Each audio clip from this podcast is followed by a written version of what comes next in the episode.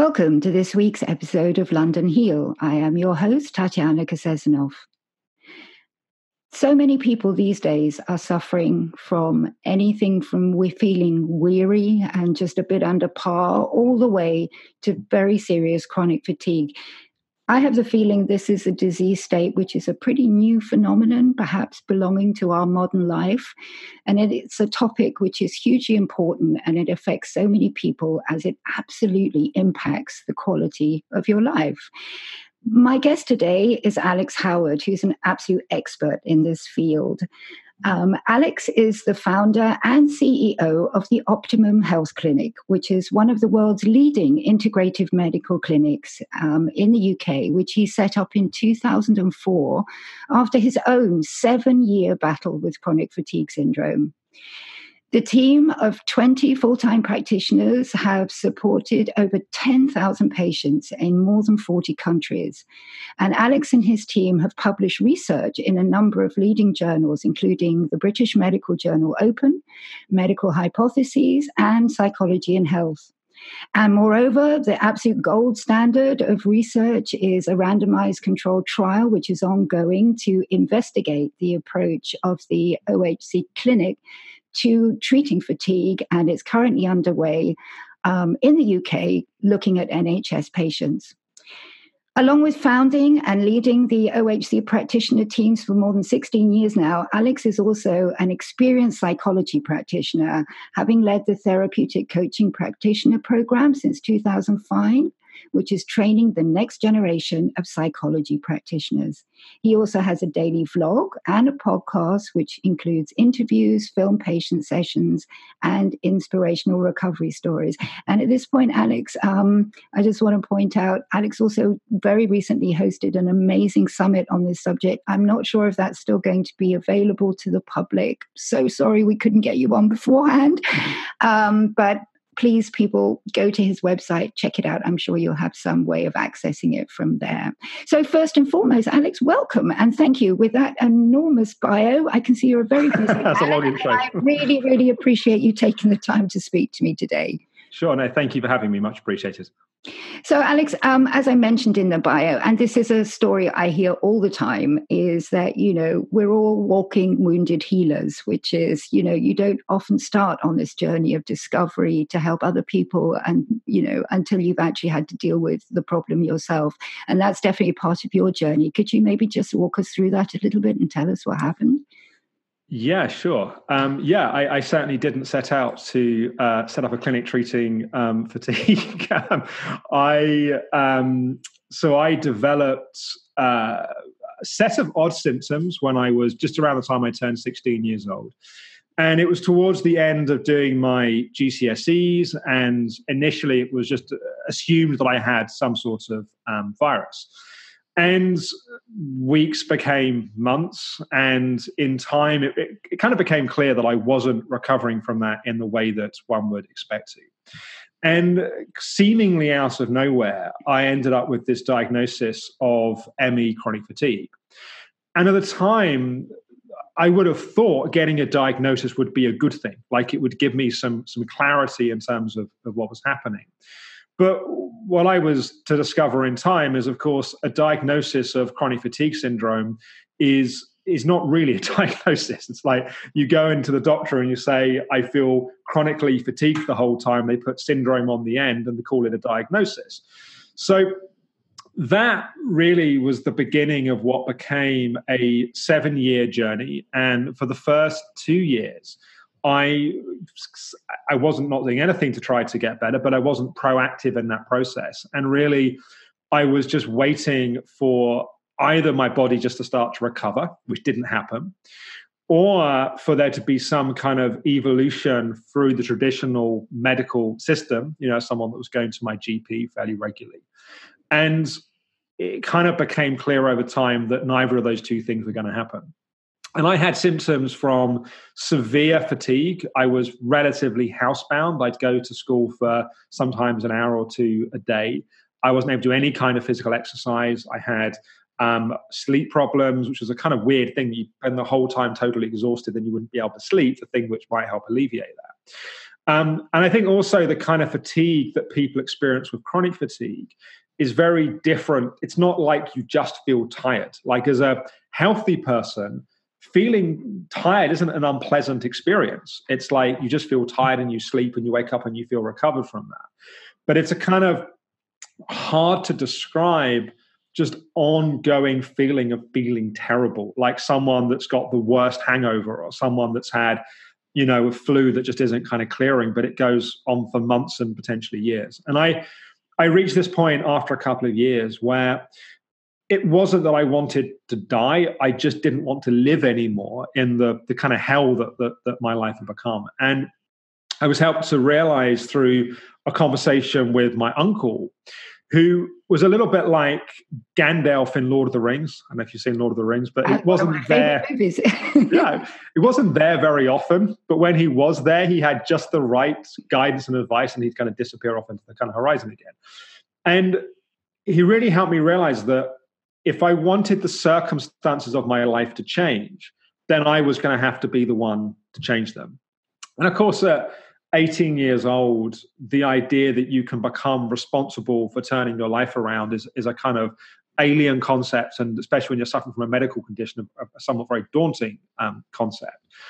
But it really was a major turning point, and I kind of what he helped me realize was that I wanted I wanted to recover more than anything, but I was spending no time proactively driving that process. I was spending seven hours a day watching TV because I was too exhausted to do anything else. But my life wasn't going to change watching soap operas. Um, and so I started on a path of starting to read some books on health and nutrition and um, meditation and yoga and psychology. And I didn't really have an interest in those things initially. It, it, wasn't like I woke up in the morning with a kind of great sense of enthusiasm. I was going to go and read these books, but I was desperate and I wanted I wanted to get out of the situation that I was in. And over the next five years, I did start to fall in love with with, with the healing journey that, that I was on. And I think I read uh, over 500 books. I saw something like 30, 40 practitioners. At one point, I was taking 60 supplements a day. I was ruthlessly determined and committed in the path that that I was on. And there was no one miracle answer. I mean, there were different things that helped in different ways at different points. Some things made things worse. I learned a lot about the kind of limitations of not just traditional medicine, but also alternative and integrative medicine. And I developed an allergy that I still have to this day of anyone that claims to, to, have all the answers or anyone that claims that there's one thing that is the answer. Um, that served me quite well in my in my clinical career. Um, and so I basically, just to kind of end this part of the story, I I recovered. Um, I wrote a book about the journey that I'd been on, and um, I within a year of that book coming out, the Optimum Health Clinic, which hadn't which kind of got created in that process um, ended up being completely and utterly inundated with people that, that wanted help and support. And over the years since then, that's been a whole fascinating journey of how that's evolved. Um, but um, yeah, really at the heart of all of it was my own my own journey and um, the kind of realization that healing is possible, but it is particularly when you're dealing with severe chronic illnesses. It's it's complicated, it's nuanced, and it's a it's also a journey that people have to be open to going on. Right. There's there's a million things that you said in there that, that I want to go in and, and pick and, and deepen a little bit. First of all, I think it's important maybe just to um, clarify what we're talking about. So you're talking about um, chronic fatigue syndrome. There's also ME, what um, and that stands for. Yeah, so that stands for myalgic encephalomyelitis. Right. Um, I don't say that very often. right. That's why I left that um, one to you. um, there are certain get, words yeah, I just, can't say. yeah, I mean, I, have I've come to more recently talking about fatigue-related conditions, which is right. a, a pretty poor description, really. But it that would encompass things like um, ME chronic fatigue, which tend to get used interchangeably. Right. Chronic fatigue syndrome is more of a, a US um, kind of term. We tend to use ME more in the UK. Um, the patient communities tend to prefer ME mainly not because it's a particularly good label and it's not particularly accurate, but chronic fatigue syndrome has so many connotations which are unhelpful and problematic that it's the better it's the better of the two evils.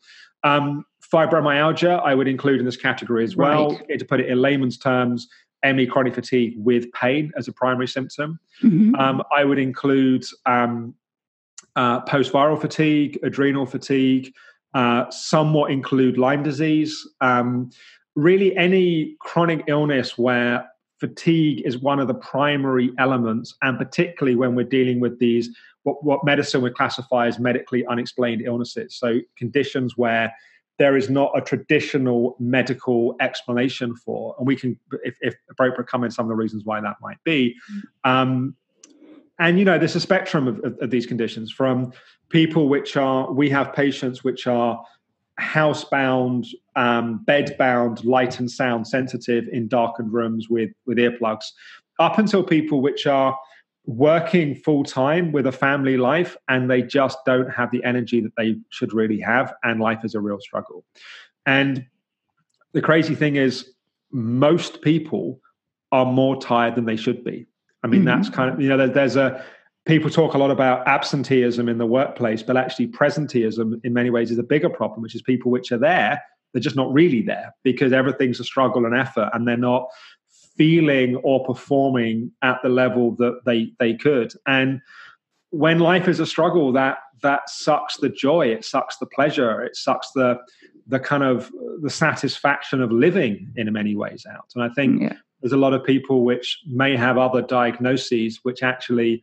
if they were to to deal with underlying issues around their energy would make a lot of other areas of their life work much better yeah, especially like if you work all day and, and use up the energy that you've got and then you don't have any left when you go home and sometimes one can be so tired it's hard to relax um, yeah. so I, I understand the difference so that means that if a, if a patient goes to a gp for example there's no there's no clinical diagnosis. This is this is a subjective evaluation. Is that it's correct? Diagnosis by exclusion. Right. So if someone goes to a GP with um, what subsequently is diagnosed as being ME chronic fatigue, they will, along with the GP is doing their job properly, they will go through a series of um, standard blood tests. They will investigate it, are there because there's many things that can create cause fatigue where there's a clear diagnosable condition. For example, many cancers could actually. So there are cases where people think they have ME chronic fatigue, and actually what they have is something which has a, a much clearer uh, diagnosis and a potential treatment path that comes from that. So it's a it's no one should ever be self-diagnosing. It's really important that someone goes and, and gets medical investigation. But assuming everything else is kind of clear and there's no other explanation, then if you have a certain set of symptoms, uh, fatigue is one of them. There's other symptoms that um, that could be included, such as muscle pain, sleep problems, um, headaches. That if you have, um, there are different diagnostic criteria used in different countries and by different people. But the basic principle is if you have fatigue and a few other symptoms for more than six months, then you, and there's no other explanation, then you would, in principle, get an ME chronic fatigue diagnosis. Um, in some diagnostic criteria, it's three months, not six months. For teenagers, it's three months, not six months. Um, a good predictor of long term prognosis is early diagnosis. Um, partly because, well, I would argue, partly because if you get an earlier diagnosis, then you're at least more likely to stop doing the things which are making things worse. Um, and so getting that clarity is is important. Um,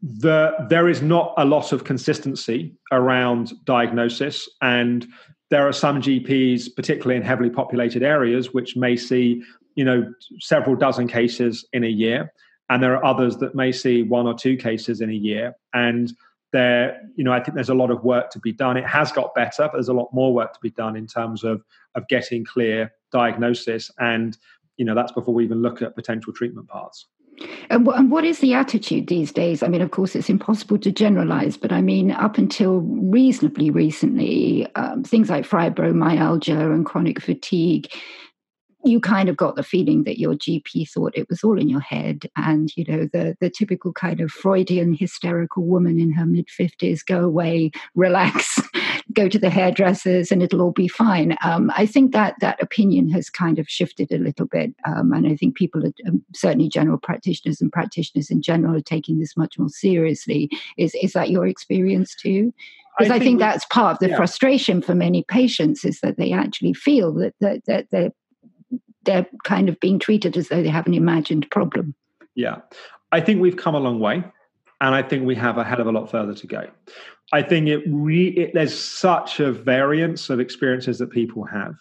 Um, I do have I have a lot of empathy for um, for GPs. I think uh, chronic fatigue ME is a really and fibromyalgia and Lyme disease in that group is a it's difficult for them.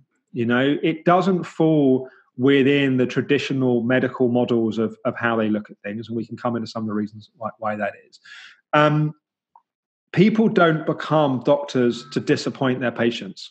People become doctors because they want to help people. Absolutely. And working in the, in the NHS, you know, we have some good personal friends which, which are GPs, and it's a really tough job. And you have very little time with your patients.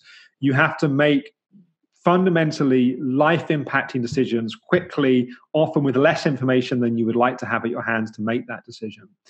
And at the same time, so you know, I really, I, I, I really get the frustration, the challenge of that, and it's a scandal what's happened if you talk at it from the point of view of the patient communities and you know to the point of of people's lives being destroyed really by either not having a, a, diagnosis or having a diagnosis and absolute lack of access to any effective help and support.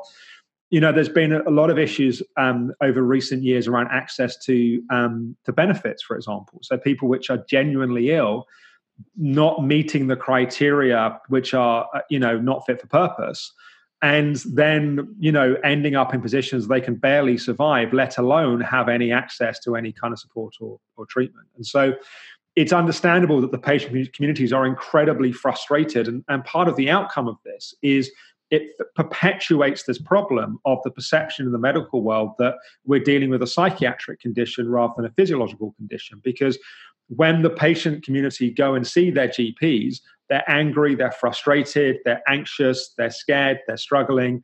So the medical world sees that and labels that rather than realizes that nine, 99 times out of 100, that is simply a reaction to what's happening on a physical level. And if the physical level was addressed, a lot of that stuff wouldn't be there in the first place. So it's it's a a lot of this goes back to the lack of having a consistent biomarker. If you look at the vast majority of medical conditions, diagnosis is based upon a, a clear process of a blood test or um, some kind of scan or some kind of investigative process that has clear parameters that gives you a binary yes or no outcome.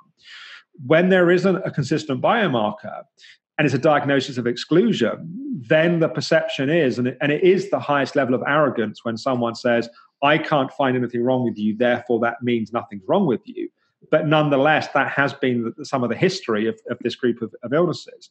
And that has then bred this kind of cultural perception of kind of what, what, what you're alluding to around kind of this is just kind of depressed middle-aged women or it's yuppie flu or it's people that you know just a bit too sensitive and can't really deal with with society um, i have worked with um, a-list actresses i've worked with ceos of enormous companies these are not weak people. if anything, it's the opposite. These are people which are are too strong and too hard on their bodies. Um, but those cultural perceptions do cause a lot of problems, and it, and it also results in people not getting the emotional care and support from their own families because there's this kind of question mark in the background. Maybe they're just making this up. Right, right. I always find it quite fascinating, though, how the medical profession can kind of dismiss uh, a psychosomatic disease, acknowledging that your mind can make you physically ill, but somehow never seem to be able to understand that perhaps a mind might actually make you better. But we'll get onto that in a in a little while. Um, what about things like burnout, for example? I mean, burnout syndrome was something which I think really hit the news perhaps in the last ten years, and has kind of certainly opened up people's eyes to the fact that at some point the body just says no. You know, um, do you put that in the same category with with the fatigue dis- disorders? I, I, do. I'm not always popular when I do, because I, I, I, I, see it as a spectrum, and mm-hmm. I would see that as as the kind of less um, severe end of the spectrum. Um, there are people that are still kind of hanging on for a, a, single pathogen which is causing the severe cases of chronic fatigue and are don't like the idea that they that there could be a spectrum but certainly my observation is, is a spectrum. And you know there are people which end up really really unwell for two or three months and then gradually recover and get back to normal life. There are others that struggle on a, a low level for years and there's every variation in between. There are people which are severely ill you know, for decades sometimes. Mm-hmm. Um, I mm-hmm. mean, this is an illness that absolutely can devastate and destroy people's lives, and it can destroy families as well because of the of the ripples of the impact that that has on the people around that person. Right. So let's get on and actually try and figure out what causes this. So is is there a classical medical definition which perhaps integrative and alternative practitioners might view in another way or is it is it still open as far as classical science is concerned? As far as classical science is concerned, it's wide open. as, far as they, um, they know people, nothing, so to speak.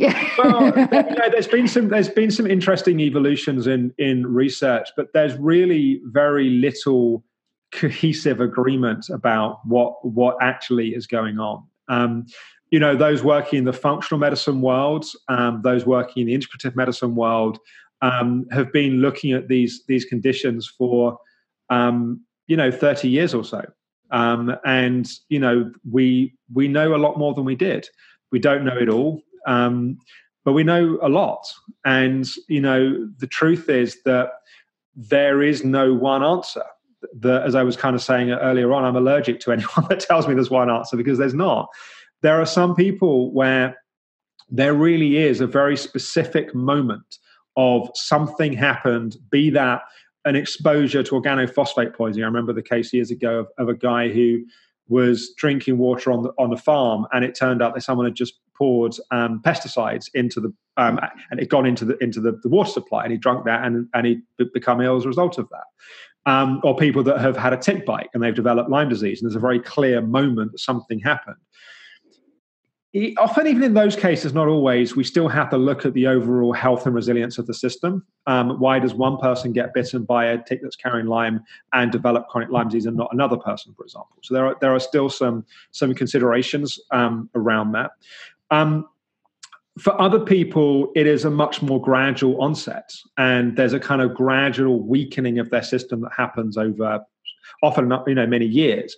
Um, the way that we look at it is it's a little bit like a boat and it's a boat that has loads on on on this boat. And it's not you know it's, it's like the final straw that breaks the camel's back. It's not any one single load but you have too many loads over too long a period of time.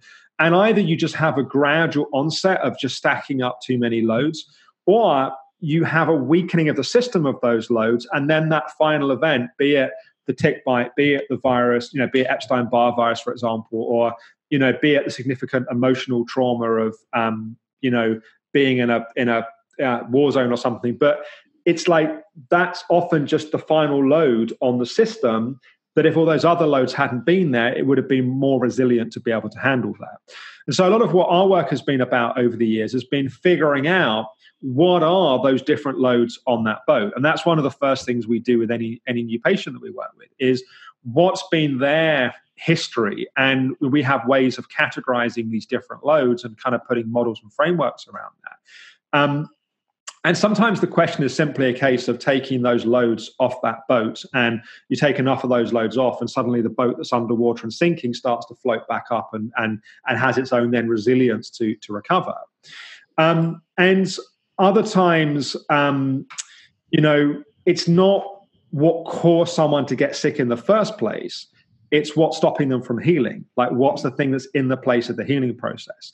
So, again, there's there's a certain amount of, of nuance and um, uh, kind of uh, analysis in terms of figuring out what what's going to be important for each individual using maps and using experience and using a lot of kind of clinical protocols. But you have to piece together we, we talk about it being like a jigsaw. And you have to piece together the different pieces in the right sequence I have a feeling that's actually the case for, for a lot of chronic diseases in general. Um, is, is as you said, you know, there is no one trigger and there is no one solution and oftentimes I've I've experienced that too. That that apparent trigger is actually just the last thing in a chain of events. It's the straw that broke the camel's back.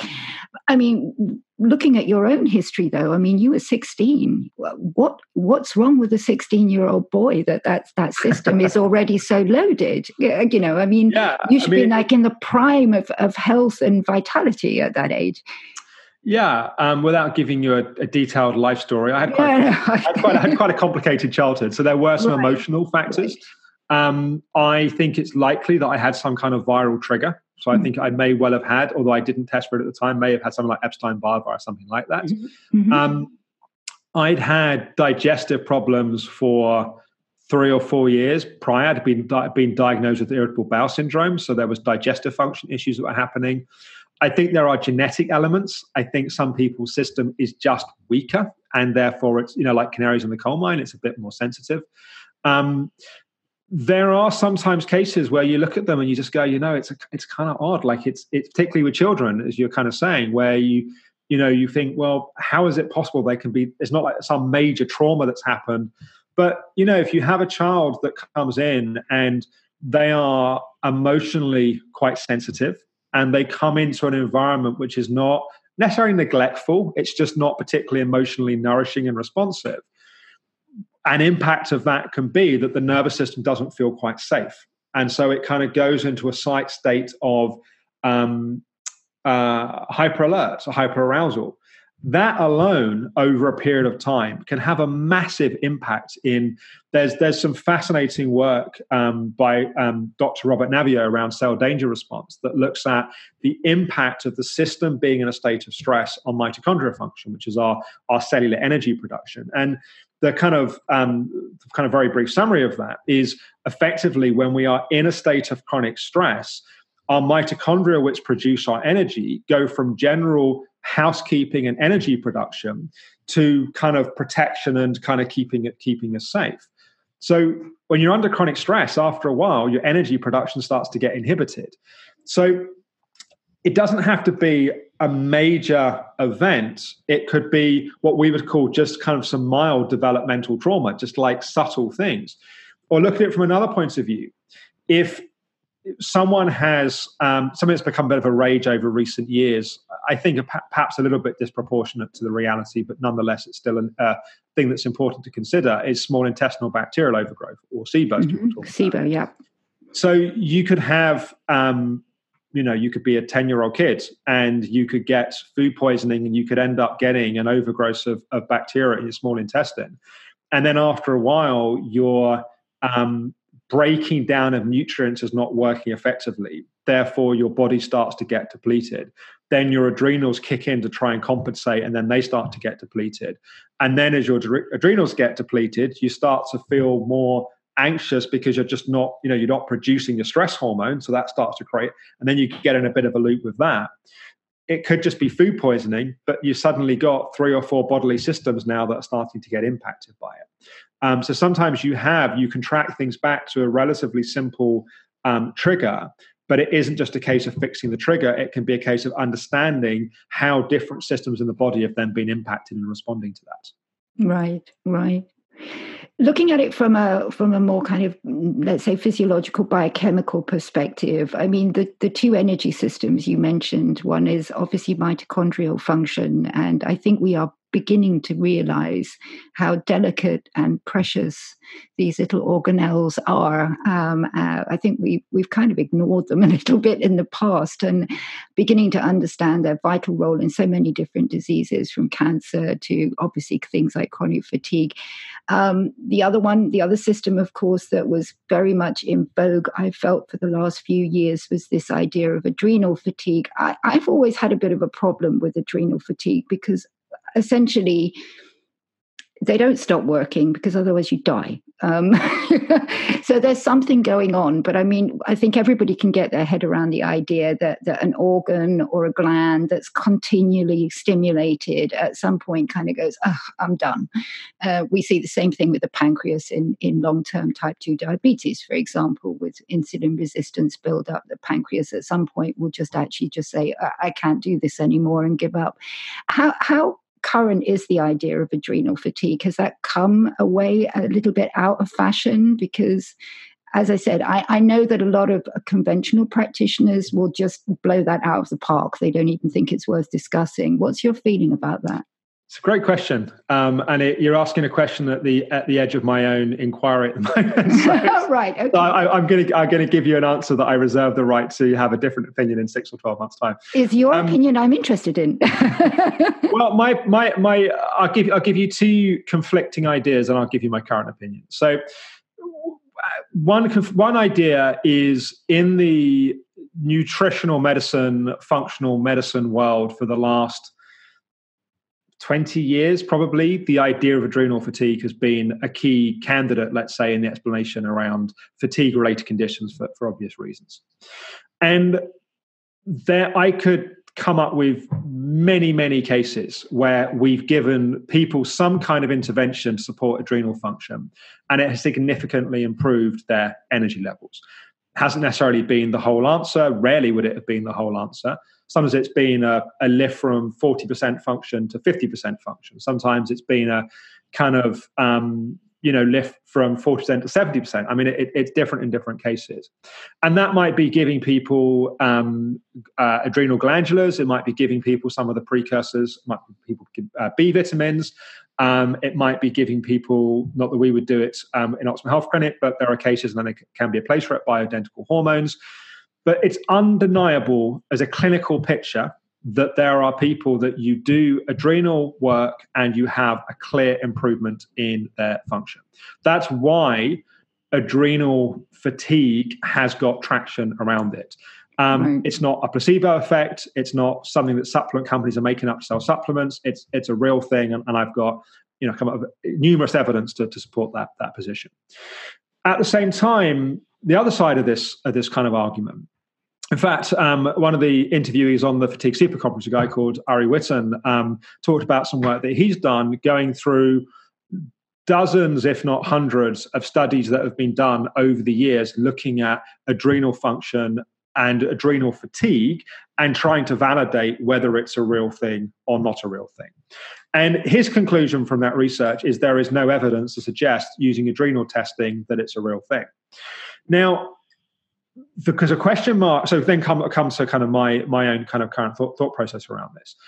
There's a question mark around the standardization of adrenal tests, adrenal stress right. index tests, saliva tests, which, which lots of people use and, and, and we use. Um, I think sometimes adrenal um, stress indexes can give some quite odd findings.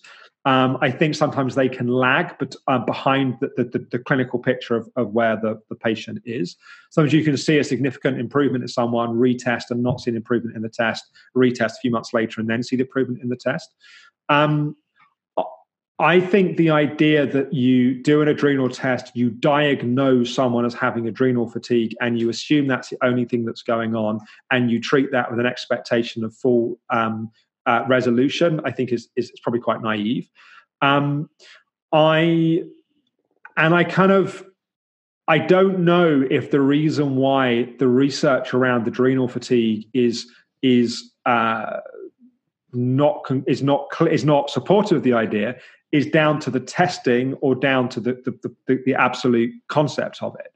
Um, I also think anyway adrenal fatigue is a, is generally a sim. If it is, let's assume it is a thing. It's a symptom rather than a core issue anyway. Why would adrenals get fatigued? Well, they get fatigued because someone is pushing themselves endlessly in such a way that whether it's the adrenals or mitochondrial function or the digestive system or the immune system, but they're basically just screwing their whole system by the fact that they're putting it under too much pressure. The adrenals is an easy one to focus on, but all the bodily systems become impacted by that. Or are the adrenals actually a result of, let's say, digestive function isn't working? and therefore mitochondrial. And so let's say we're not breaking down food. We're therefore not getting the raw ingredients for producing energy through the mitochondria. So the body's not producing energy. So it goes to its backup, its reserve tank, which is its adrenals. So we get adrenal fatigue. Well, that's just the end of the of the sequence. And actually, the resolution is not necessarily to give loads of adrenal support. The resolution is to fix digestive function, to give enough rest and time for mitochondrial function to start to work, and then the body will self-correct on adrenal function. Having said that, going back to the point I was making a bit earlier, sometimes supporting adrenal function will help because if you've got someone who is in a high state of tired and wired and the whole system is kind of irritated, ironically, you can put in adrenal support and it calms the system because it's going hyper because it's it's crashed. Right. So putting some support and allows it to settle. There's just for me too much evidence of that being effective to discard the reality of that. Um, but I I think the, the, the problem is when people go, this is adrenal fatigue, as opposed to going, no, the adrenals are fatigued, but the whole system's fatigued. That's a consequence of that, and the resolution is not just trying to fix the adrenals. Yeah, that sounds like a, a, a, very wholesome approach, and it's actually one that, that I would share because it it actually just makes much more sense if you if you think about it. You talked a lot about diet um, and not having a functional gut. Uh, every day, we're learning more and more and more about the importance of the microbiome. Um, every day, we're learning more and more about the fact for the last X number of years, we've all been eating complete rubbish. So, um, what, how much of a role does that play in in your patients when when you? I mean, you have the marvelous opportunity to see a quite a large cross section of patients. In how many of, is that really an issue?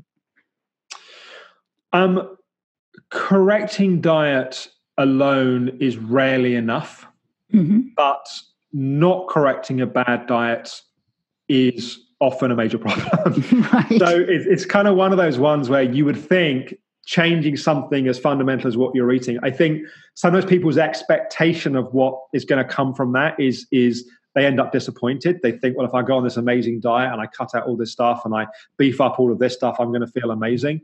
Um, but if someone has not got the right diet, it can be a massive impediment to the recovery process. And you know, sometimes there are some very easy wins in addressing diets. Like, for example, um, just balancing blood sugar can have an mm-hmm. enormous mm-hmm. impact mm-hmm. in stabilizing someone's mood and someone's energy levels.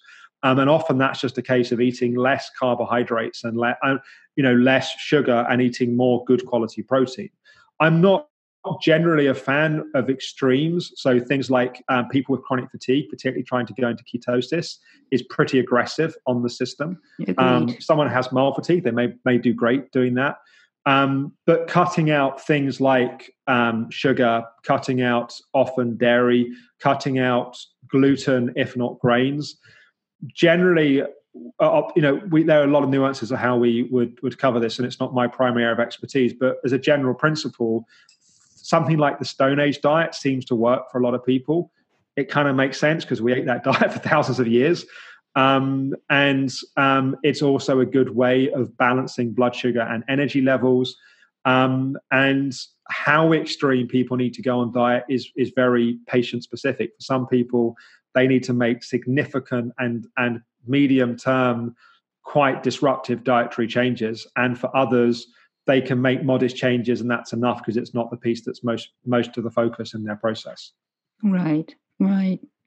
Moving on a little bit more to the psychology, um, you you talked about trauma and so on, and and actually what you said very much reminded me of of, of the message a lot of, of doctors like Gabor Mate, for example, who talks about that it sometimes isn't what was done; it's also what wasn't done. So the lack of something um, that's obviously partly your area of expertise. How how big a role does it play? I mean, I really want to make it clear to people listening that that something which is caused by um, a psychological condition doesn't mean you're making it up. It still results in real physiological symptoms. Just to yeah, think, emphasize think, that. Yeah, I, one of the ways that I put it is that there are things that are psychosomatic, like mm-hmm. they are they don't exist except in your head, mm-hmm. and there are things where there are mental and emotional mechanisms that have real impacts on the body. So, to give an right. example, um, it's something that, that, that one sees. I've, I've, never seen it in my clinical career. I've, I've, I've in a slightly perverse way, always wanted to see it. Um, but um, something that used to be a much bigger issue than it is these days is phantom limb pain. So someone mm-hmm. would come back from a from a war zone, for example, and they would they would lose a limb, and they would still have pain in a limb that didn't exist that is psychosomatic. There is no limb, there is no mm-hmm. nerve endings in that that exist there, but there is a there is an experience of, of pain. That's a whole other the reasons for that's a whole other thing that's probably beyond the scope today. Then you've got things where you have certain thoughts or you have certain feelings, or indeed you don't have access to certain feelings. And that has real physical impacts like it had like i was saying a bit earlier like it has impacts on mitochondrial function or it has in, impacts on digestive function or it has impacts on autoimmune conditions there's been fascinating research um, around people that have had um, sexual abuse that hasn't been processed are statistically more likely to have autoimmune conditions it makes sense. The cells are attacking themselves. Like there's there's a, there's a, an enormous body of research that demonstrates not that you make something up that it's a kind of it's an invention but what we experience as a living breathing psycho-emotional kind of being has an impact on our physiology. And you know people that think the mind and body are not are, not related i mean to give you a couple of examples um, when you take i'm not i'm recommending this not something that i'm, I'm into but you do a line of coke it changes how you feel if you sit there and you um, think about something in your life that is traumatic, it changes your biochemistry. Like you change your biochemistry, it changes how you, you, you think. You change how you think, it changes your biochemistry. And these things over sustained periods of time have real impacts on the body.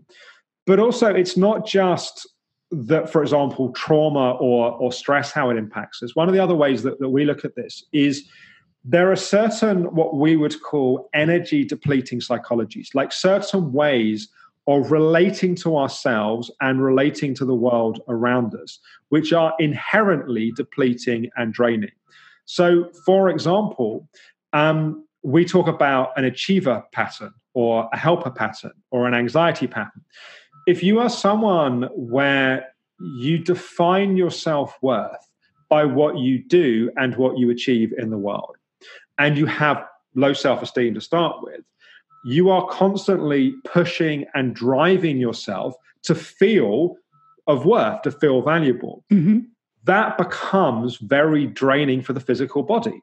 So, for example, you know you wake up in the morning and you and you've got you've got flu and your body's like I, I need I need to rest. Then you think of all the things you have to do and achieve you ignore the, the feedback from your body and you go and push yourself. If you do that consistently that is just if the body is a although it's a lot more complex and so the body is a car you're just running the car into the ground. Like you're you're you're you're depleting it you're draining it another example would be a helper pattern if you're defining your self-worth by what you do for others let's say you get back from a really heavy day at work and you're you're exhausted and all of your kind of inner landscape is saying i need to go into sleep and to rest like you spend the whole day fantasizing about lying on the sofa and watching netflix and then you're been there. been there right? so your friend then calls you and is in some some drama and you then completely ignore how you feel and you spend four hours on the phone to them, or you drop everything and go and take them out for dinner and go and listen to all of their problems. Doing that as a one off is you know, it's fine. And we, we all have moments in our lives we need to be there for people we care about. But if that is how we're defining our self worth, if that is like our modus operandus for our life, you do that for a few decades and that becomes depleting, it becomes draining. Another example is someone has a predisposition towards anxiety, that there's a kind of, they tend to worry about things. It's not any one thing, but if you're constantly sending the message to your nervous system, this is dangerous, this is scary, I'm not safe, this is not okay, there's an ongoing impact over years and decades that that depletes and drains the system. So we have these psychological structures or these kind of these these programs of how we function. And it's not that we have these programs, therefore we make up symptoms to get attention. It's that these things become depleting and draining. We go back to what I was saying earlier about loads on a boat. Rarely is it just that someone was an achiever or a helper or both or an anxiety type or had trauma, or the fact that they had bad digestion for many years, or they had you know some sensitivity through their genetics, or um, they were exposed to um, you know some kind of chemical poison or other. It's too many factors together over too many years, which either alone is enough, or then you get the cherry on the top of it, and then everyone gets obsessed by the cherry or the final straw and ignores all of those other factors that over years or decades has had an impact on depleting the system. Right, right. That's, it makes complete and utter sense. Essentially, it seems to me what you're saying is that this kind of, let's call it disease category, um, is another one of these lifestyle diseases. It's sort of a product of, of modern life. So, bad food, high stress, um, you know, diversely nurturing or unnurturing environments, um, demands, so on and so forth. Lack of sleep, I think, is, is huge. Um, is is this something which is beginning to come into the sort of the general psyche? Because i mean I, quite honestly if we don't shift some of these things we're just going to see so many different problems. I think perhaps in one patient this may come out as chronic fatigue. In another patient you know they're going to eat the wrong stuff because they're stressed and depressed and end up with diabetes. And another patient it could be cancer. Who knows? Uh, long term we're looking at neurodegenerative diseases um, what, what's your feeling about that? Would you put this in that category of, of this is this is a reaction to modern life? Um, yes and no. Um, yes, because I think what you're saying is true. And no, because I think there are instances where this would have been true 100 years ago, 200 okay. years ago. It just would have been labeled differently. Right. You know, it would have been labeled as hypochondria or you know someone would have been you know if they were wealthy they would have been put in a wing at the end of at the end of the, the house or the estate and forgotten about. And if they weren't they probably would have died pretty quickly because they just wouldn't have got any kind of care or support.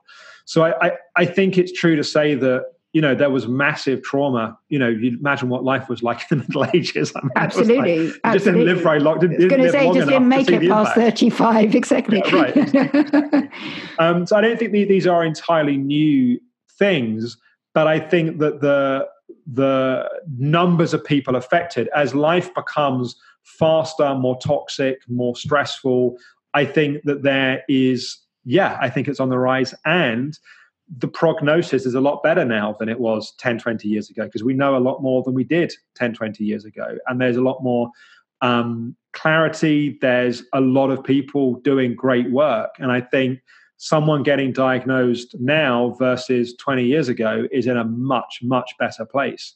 Um, and hopefully we'll be saying the same again in another 20 years time. I think, I think we will. I think, I there's, think some really, there's some very exciting things happening um, in, in, the research these days. But I think it's, um, it's certainly, you know, if we go back to this idea of it being a spectrum and the people that are listening to, to this conversation, you know, people which are not necessarily going to meet diagnostic criteria for ME, chronic fatigue, fibromyalgia, or whatever, but are like, do you know what? I can't remember the last morning that I woke up and I was like ready to jump out of bed. And if they really honest with themselves, they think back to being a kid. And it's like, yeah, when I was a kid, I woke up and it's like, I was excited. Like I was, I had energy for, for my day. And then you start to look at your life and you go, you know, some things we've been talking about. Do I push myself beyond what my body is saying?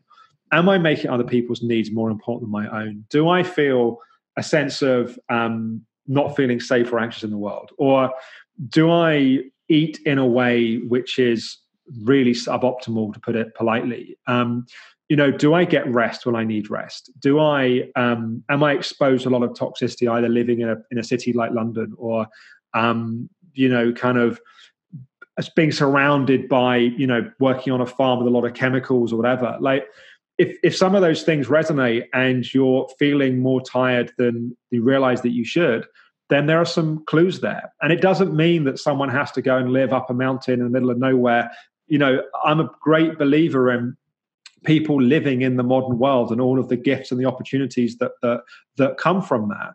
But there are ways of living our potential and being successful in the things that we care about and we're passionate about in a way which is sustainable and in a way that is healthy. And it's not a kind of either I have to be an unhealthy person and live life to the full, or be a healthy person and sit on the sidelines.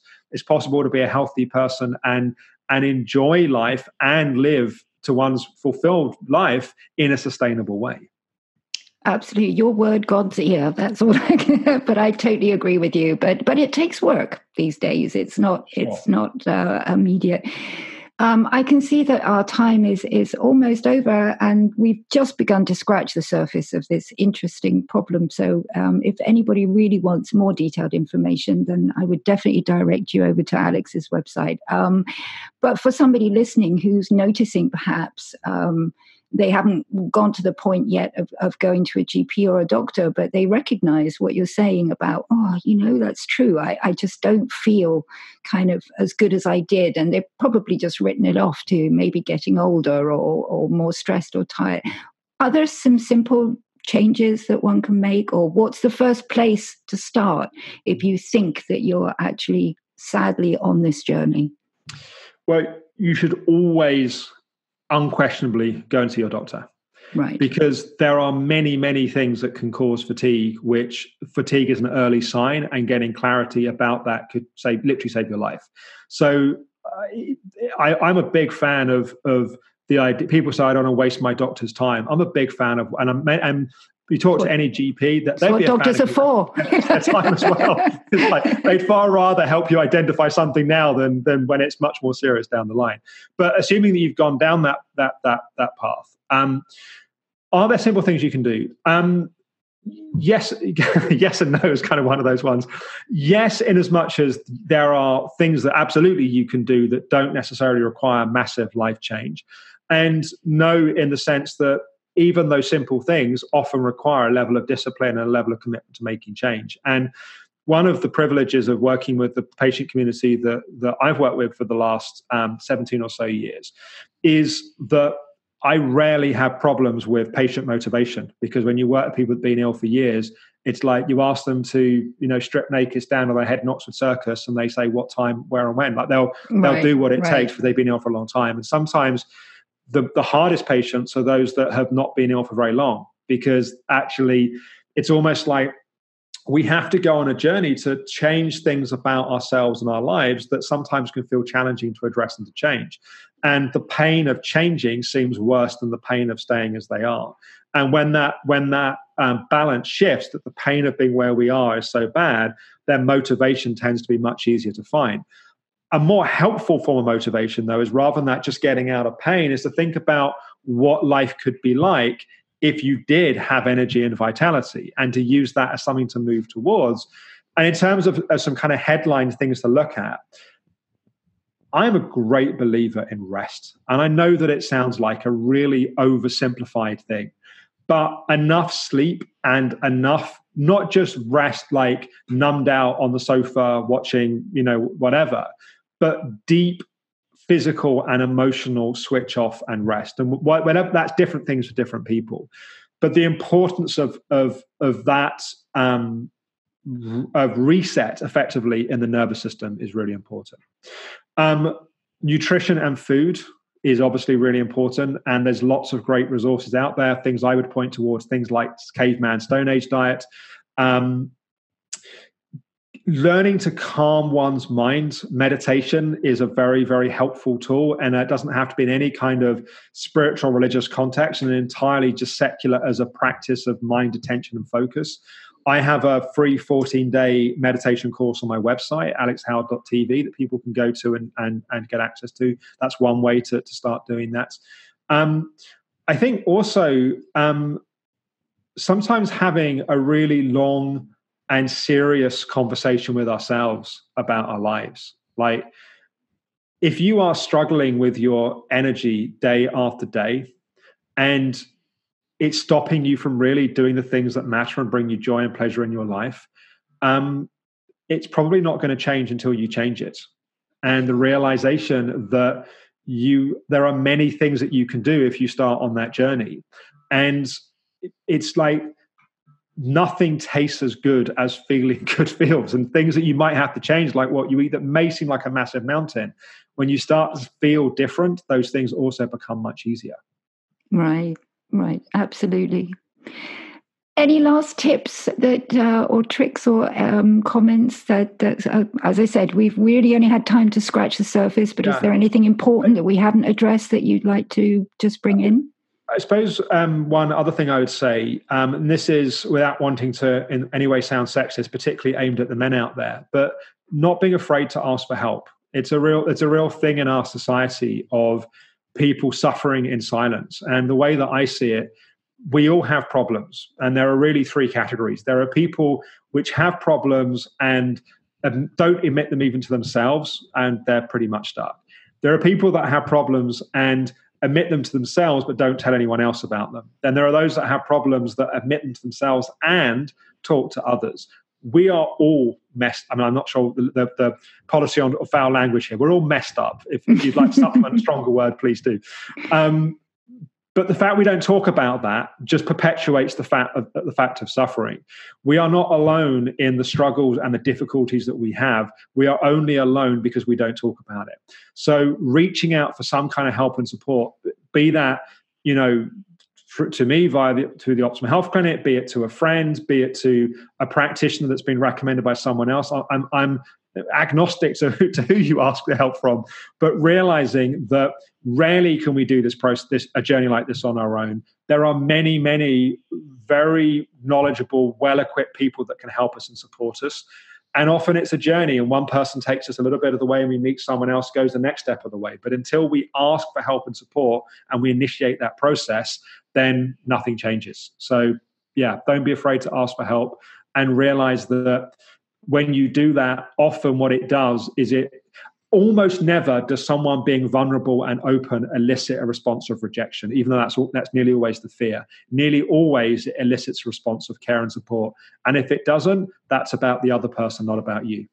Very, very wise and sage advice. And I 100% endorse that. I, I think that's that's a real problem is that people are too frightened to ask for help. And and in my experience exactly as you said actually usually people are very flattered when you ask them for help. They're complimented by it and they love to help you. People really are quite nice. So, alex thank you so much. I'd really like to acknowledge you for for what you've done because i think you've moved this field really forward. You've also um, given a, a, a, space literally um, for bricks and mortar space for for this problem to be addressed here in the UK. Um, and also, I know that you can work over Skype with with people internationally. Um, so, thank you. Keep doing good work. Um, we're all really, really grateful. And um, sometimes one's own suffering actually has has a good outcome and purpose and yeah. meaning. There are three thank tiny you. little questions. Thank you very much. Oh, and I mean it from the, you know, absolutely genuinely from the heart. Um, there are three little questions I always like to ask all of my guests. Um, we talk about mind, body, spirit medicine here on London Heal, and I like to encapsulate that in the idea of health, happiness, and serenity. So, for you personally, what is, uh, especially after the journey that you've been through, what is your definition of health? um, I could answer that in so many ways. I think, uh, to put it in, in simple ways, I think health is to wake up and have the energy to enjoy the life that you want to enjoy. And and that is different for different people you know and there are people that have that live with difficult complex physical things. They can still live a life of health. It just may have some restrictions on what that looks like. Right and what about happiness? What does alex do to get happy? And do you think the pursuit of happiness is actually important?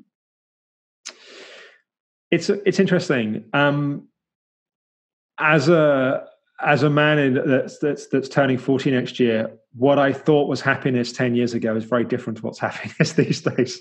You know i, uh, I probably you wait like, till you get to 50 i'm looking I, I think i'm looking forward to that. Um i what brings me happiness at least is is is pretty simple. It's spending time with my with my wife and children and doing we just had a week in um, in the New Forest in England. Um, not a particularly glamorous place to go, but just being together, you know, riding bikes, swimming in the sea, um, you know, simple things. Um, but being with those that you love in a kind of open, authentic way, I guess, is, is for me what happiness is.